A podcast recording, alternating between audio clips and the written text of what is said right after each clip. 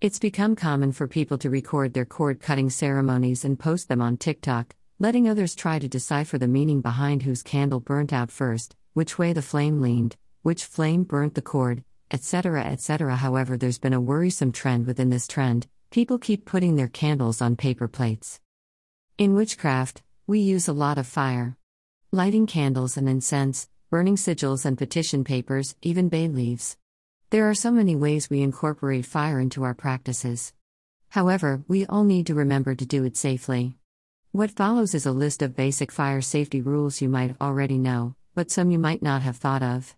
Either way, not a bad idea to read it over. Dash 1. Don't put candles or other burning things on a flammable surface. Having a beautiful altar cloth is definitely aesthetic, and can make your space feel more complete, but consider what would happen if one of your candles were to tip over or your incense fell just a little too fast.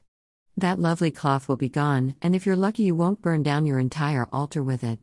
Whenever you're using a candle that isn't in a jar, remember to use a ceramic, metal, or glass holder with it. Wooden is usually fine, but you'll have to keep a closer eye on it. Even tea lights can get hot enough to leave scorch marks, so put something underneath those as well. This definitely means don't use a paper plate to stage your cord cutting ritual on. Use that pie plate in the back of the cabinet that never gets touched, or even a cookie sheet if that's all you have. 2. Never burn sigils, incense, or anything similar outside of a fireproof dish. Those little cast iron cauldrons you see in every metaphysical shop were made for these purposes. If you're the type of witch who enjoys loose incense, your charcoal tablets will fit right in. The ones with little feet are a bonus, as it keeps the hot bottom of the cauldron from touching whatever surface you're working on. Remember to use long metal tweezers or tongs if you're burning paper or bay leaves, you can drop it right into the cauldron. Can't get a cauldron? Use an old saucepan from the thrift store and set it on top of a silicone or metal trivet. 3. Don't hang flammable items above your candles.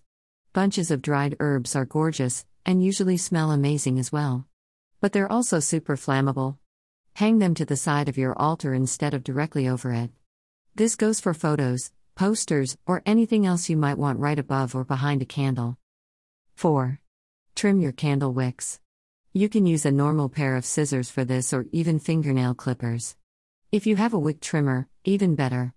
They're about $10 on Amazon if you're in the market for one. It's so cool to see your candle light up with a giant flame but that giant flame also produces more soot and is more of a danger than a neatly trimmed wick. Wicks should be about one eighth of an inch in length before lighting. The top rim of your jar candle will thank you by not turning black. 5. Don't overdress your candles. Personally, I never dress my candles out of fear of fire. The herbs and oils you see people adding to candles on social media make them feel more reverent and more powerful, more devoted to whatever specific deity. But here's a secret you can put the same ingredients around the candle on a plate or large candle holder, the magic will be the same, and your deities will still receive the offering. If you truly want to dress your candles, less is more in this case. Use just a pinch of herbs instead of a handful, and don't drown the candle in oil. And the number one tip keep it all away from the wick. 6. Do your best not to wear long flowing sleeves around candles, and keep your hair back. It's so easy to reach across your altar space absent mindedly and run the sleeve of your gorgeous ritual gown or shirt through a flame. You lean over to read a tarot card more clearly and your hair falls forward against the tea light you're using. Keep track of your clothes and hair, and try to move mindfully around fire. If you're alright sacrificing the aesthetic, tight sleeves and hair pulled back are definitely the way to go. Dash. These are all very simple precautions you can take to keep yourself and your tools safe. No one wants to call the fire department because a candle tipped over or a flame got tangled up in the beautiful ribbons and scarves you have draped over your altar. A trip to your local thrift store can yield you a treasure trove of old saucers, mugs, teacups, baking dishes, and even actual candle holders to use. A lot of the time, you can even find sets of matching dishes if you want your altar to have a certain aesthetic. There's also plenty of shops on Etsy that create specific candle holders for deities, which are worth a look.